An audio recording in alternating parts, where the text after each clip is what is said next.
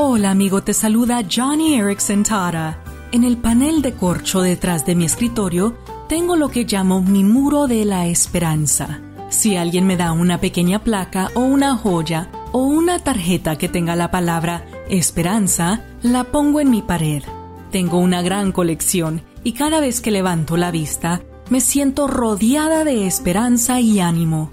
Colosenses capítulo 1 habla de Cristo en nosotros, la esperanza de gloria. Amigo, amiga, por Cristo tenemos la esperanza de la gloria. Es decir, tengo un hogar en el cielo, tengo un destino, una mansión esperándome, tengo la confianza de que volveré a caminar sin mi silla de ruedas por las calles de oro, que tendré un corazón libre de pecado y una alegría más allá de mi imaginación y esa promesa es tuya también.